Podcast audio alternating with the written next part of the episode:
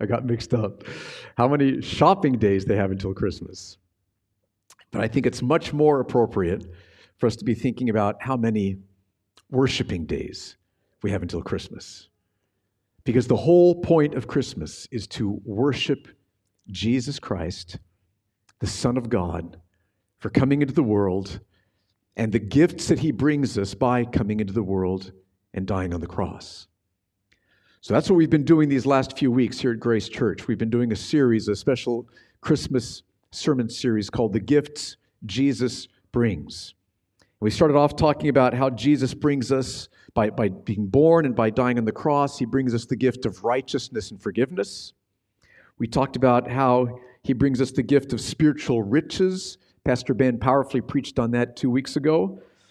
Then last week we talked about how Jesus brings us the gift of godliness changed lives.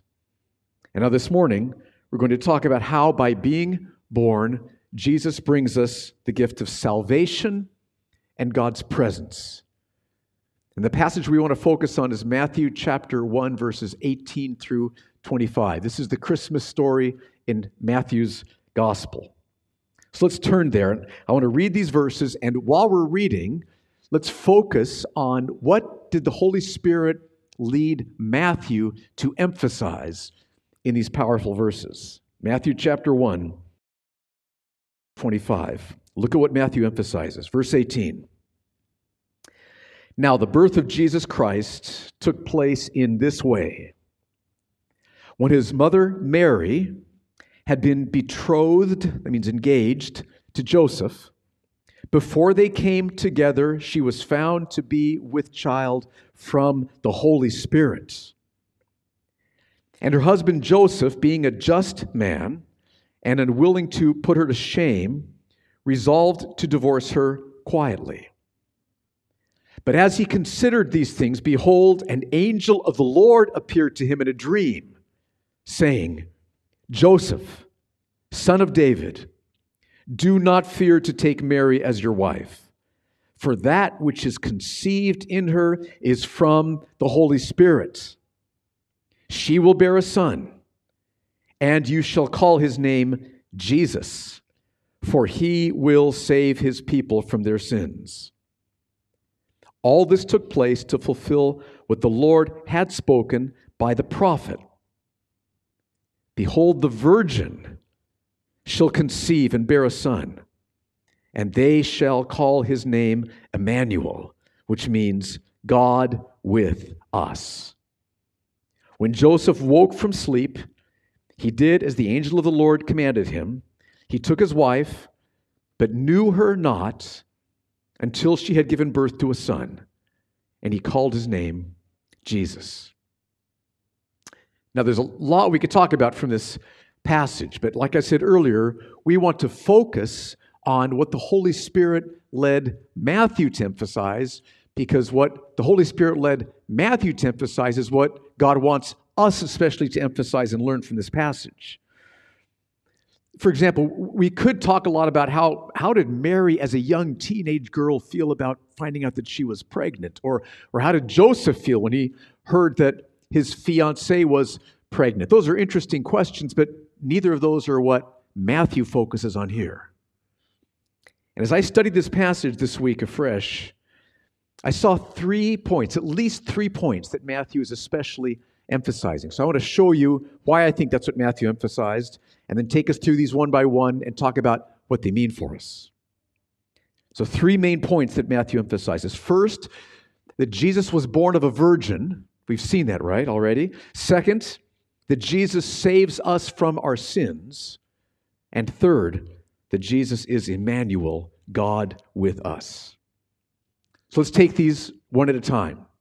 Starting, first of all, Jesus is born of a virgin. So Joseph and Mary were betrothed to each other, which means they were committed to marry each other.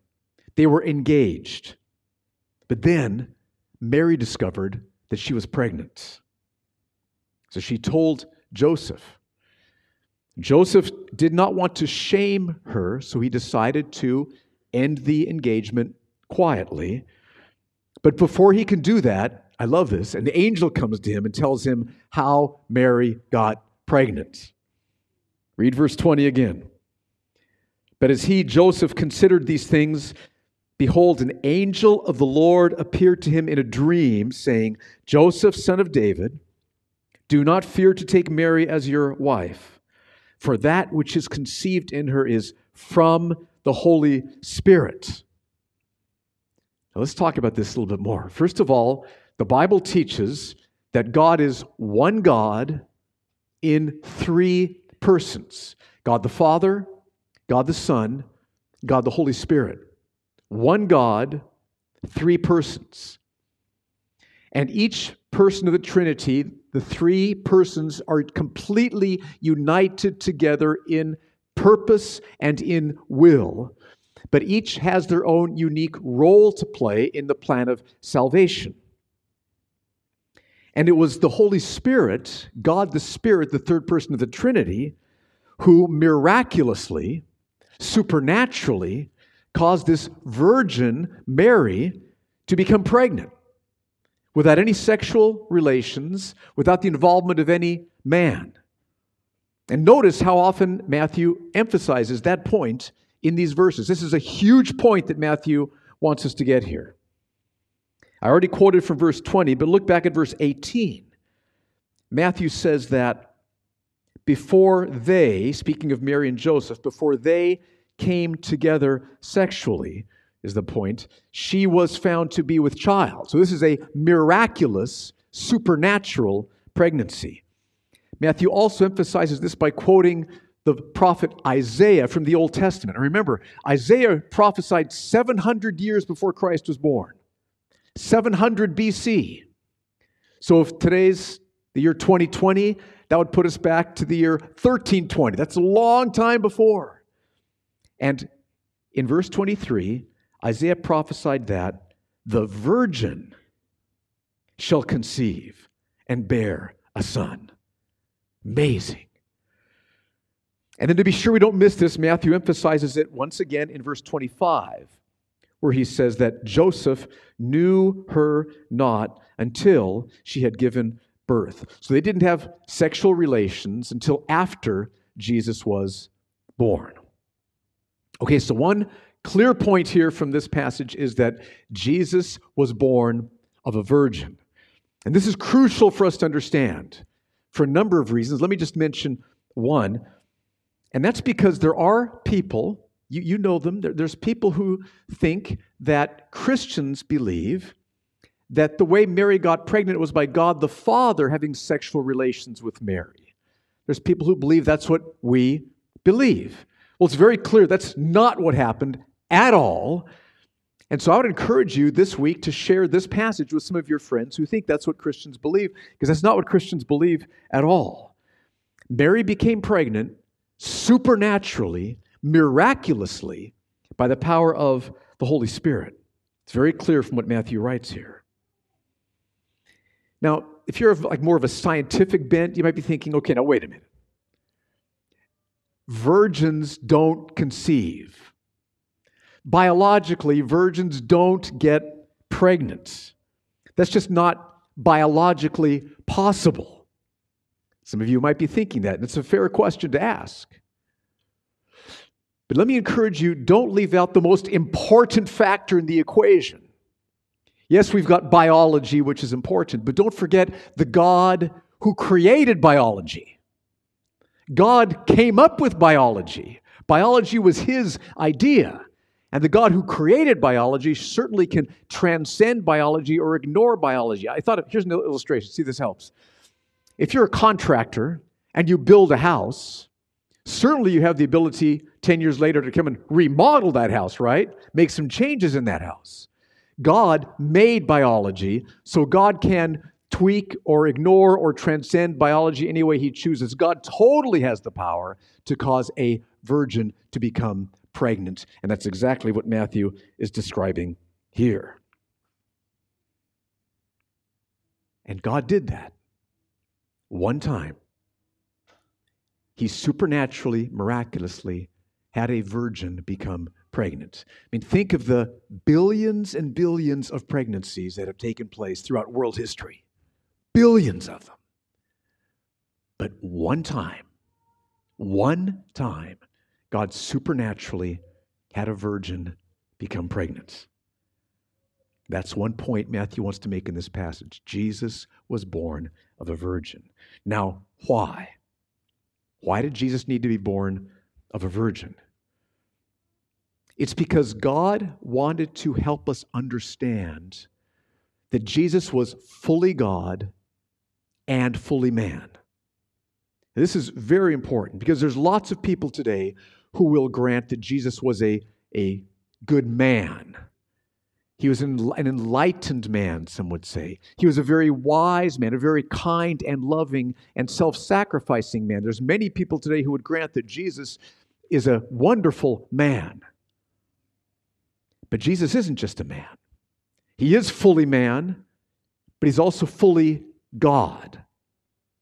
So the fact that Jesus was born of Mary shows that, yes, he is fully man, and the fact that he is born by the Holy Spirit, that his conception was by the miraculous power of the Holy Spirit, shows that he, in addition to being fully man, was also fully God. And don't miss just how amazing this is.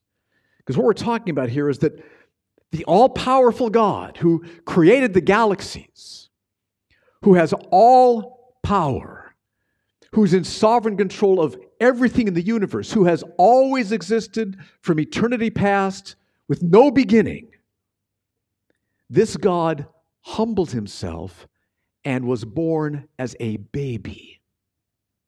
The baby that Mary was holding in her arms is God, our Creator, God. Now, listen to this quote from Charles Spurgeon. I find this so powerful the way he puts these contrasts. Charles Spurgeon, preacher in, in England in the 1800s, here's what he said, describing the baby Jesus.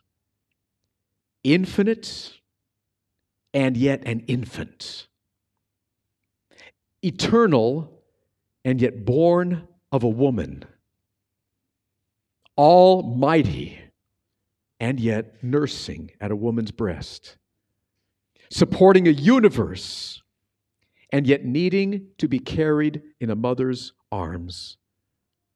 Heir of all things, and yet the carpenter's despised son. So God had Jesus be born supernaturally of a virgin by the power of the Holy Spirit to help us understand that Jesus is just is not just a man. He is fully man, yes, but he's also fully God. He's fully man and fully God. So that's one truth that Matthew emphasizes here. Now, second truth he emphasizes Jesus saves us from our sins. The Holy Spirit led Matthew to write down what the angel said to Joseph. And look at that again in verse 21.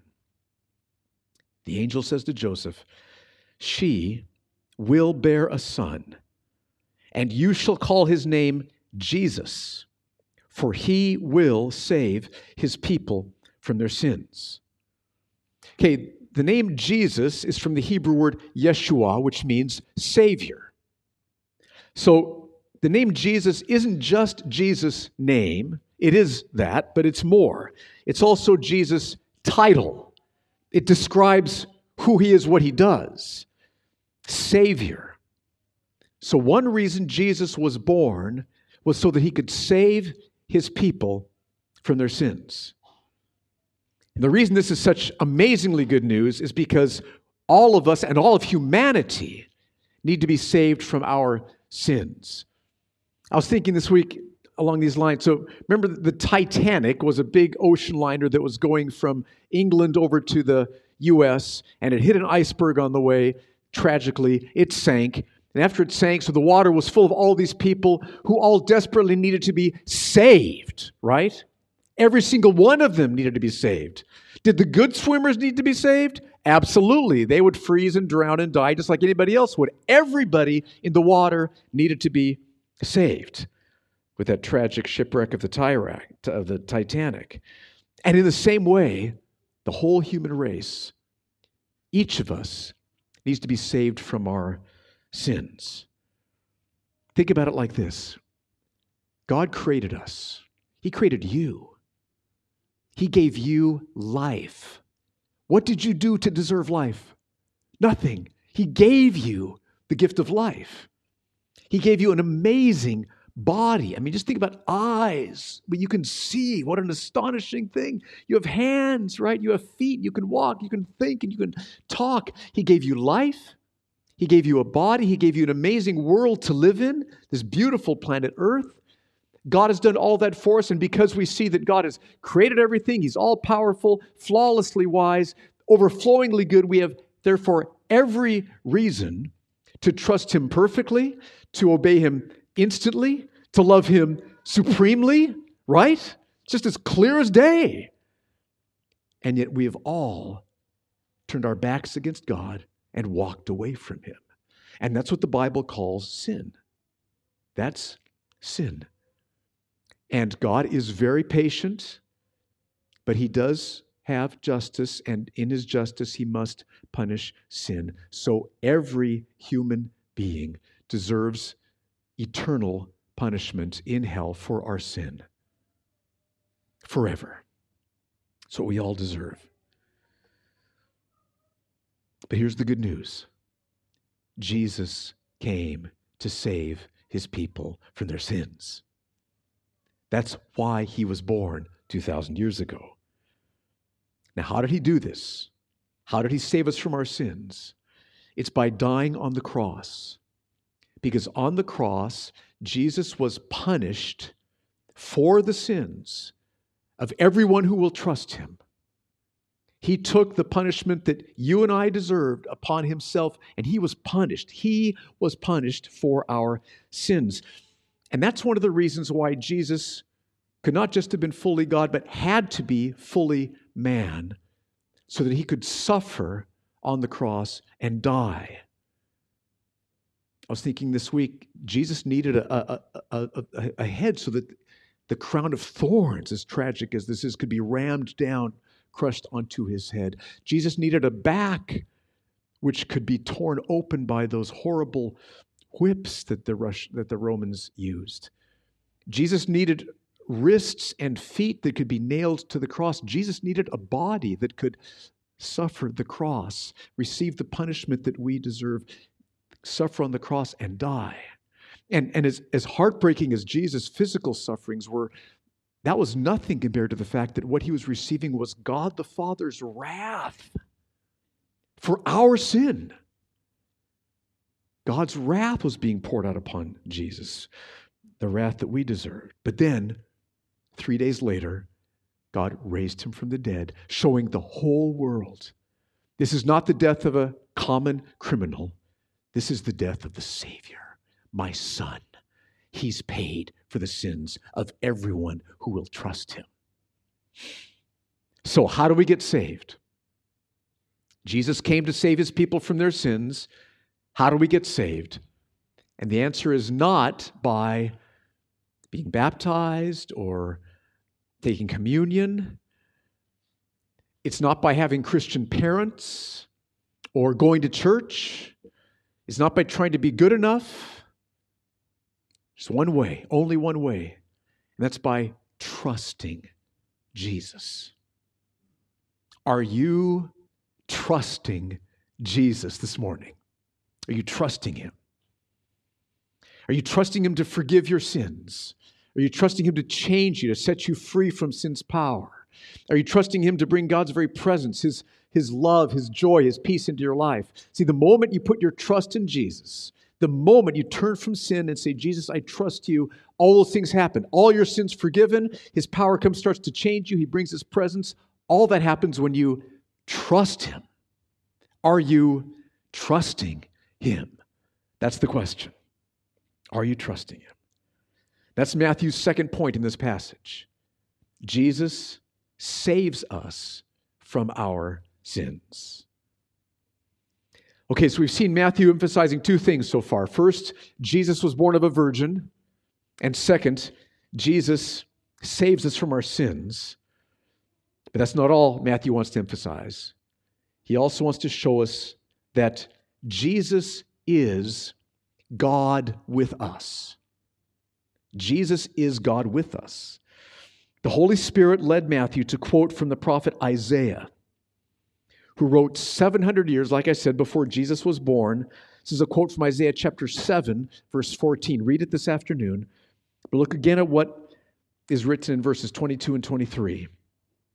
All this took place, the birth of Jesus, to fulfill what the Lord had spoken 700 years before by the prophet Isaiah.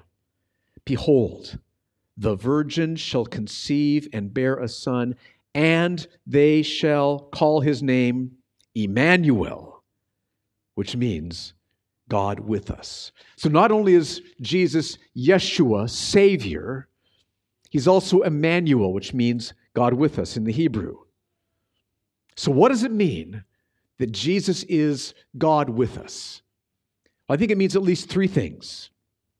First, it means that Jesus is God showing us who God is. In Jesus, God shows us who He is. I mean, here's the question there's lots of different religions out there, right? Lots of different theologians and scholars and philosophers saying this about God, and I think this is about God. And there's all this thought, all these different, contradictory thoughts about God out there. But God didn't leave us in our contradictory confusion. God came. And in Jesus, God shows us not only that He is real, God is real, but shows us who God is. What could be more clear than God showing up, walking on planet Earth? showing us who he is. And that's what God has done in Jesus, shows us that God is real. But that's not all. There's a second way that Jesus is God with us. It's that in Jesus, by being saved from our sins through Jesus, the result of that is that Jesus brings us God's help. I love this. Do you need God's help? I need God's help all the time. Jesus brings us God's help. So, because you are saved from your sins through trusting Jesus, God is always there to help you. God is always loving you. You have God's undivided attention all the time. He's always caring for you, rejoicing over you to do you good, loving you, there to help you. So, for example, when you're confused, anybody confused here this morning? God is there to guide you, to help you with your confusion. When you're feeling weak as you're battling some temptation, God is right there, right there, ready to strengthen you and to help you with that. When you're discouraged, God is there to encourage you when you're going through some suffering, some trials. And don't misunderstand, saved people go through trials. God, in His love, purposefully, wisely, lovingly allows us to go through trials. But when we go through trials, God is there to comfort us. Oh, He will comfort us. So, Jesus is God. We've seen two ways so far by showing us that God is real and by bringing us God's help. But there's one more way that Jesus is God with us it's by giving us God's presence. So, first, by showing us that God is real. Second, by bringing us God's help. And then, third, by giving us God's presence. Because you are trusting Jesus, you can have times where you experience the very presence of God. Now, this was obviously true for the disciples who were there on earth when Jesus was on earth, right? Jesus was right in front of them, flesh and blood, the very presence of God. They had that beautiful privilege of, of having God's presence right there in front of them physically. But this is also true for everyone who's trusting Jesus, even after Jesus ascended into heaven. And to show you that, I want you to look at John chapter 16, verse 7. This is an amazing scripture. I would encourage you to memorize this verse. In John 16, Jesus' disciples are grieving that he's going to be ascended, ascending into heaven and gone from earth. They were grieving that. But look at what Jesus says to them in verse 7 of John 16. Nevertheless, I tell you, sorry, nevertheless, I tell you the truth. It is to your advantage that I go away. For if I do not go away, the Helper will not come to you. But if I go, I will send him to you. Again, think about this. The disciples had Jesus physically, the very presence of God right before them, but Jesus says, It's to your advantage that I leave. I'm going to be leaving. But that's to your advantage because I will send you the helper. Who is the helper? The, the third person of the Trinity, God the Spirit.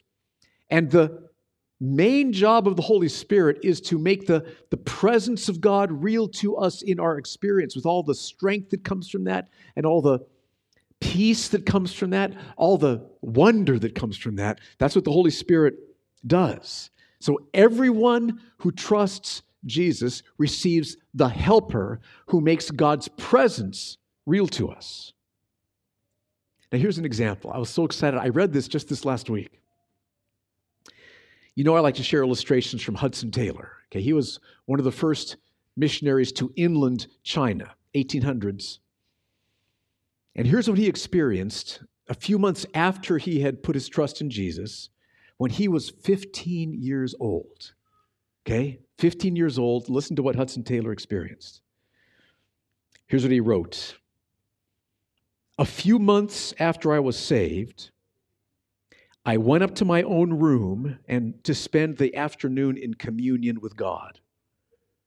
I remember that I poured out my soul before God, confessing my love to Him.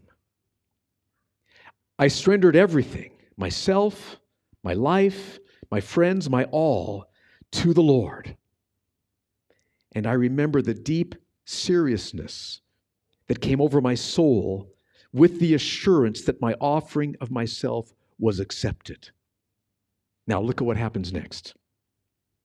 The presence of God became unutterably real and blessed. And though but a child under 16, I remember stretching myself on the ground and lying there silent before him with unspeakable awe and unspeakable joy.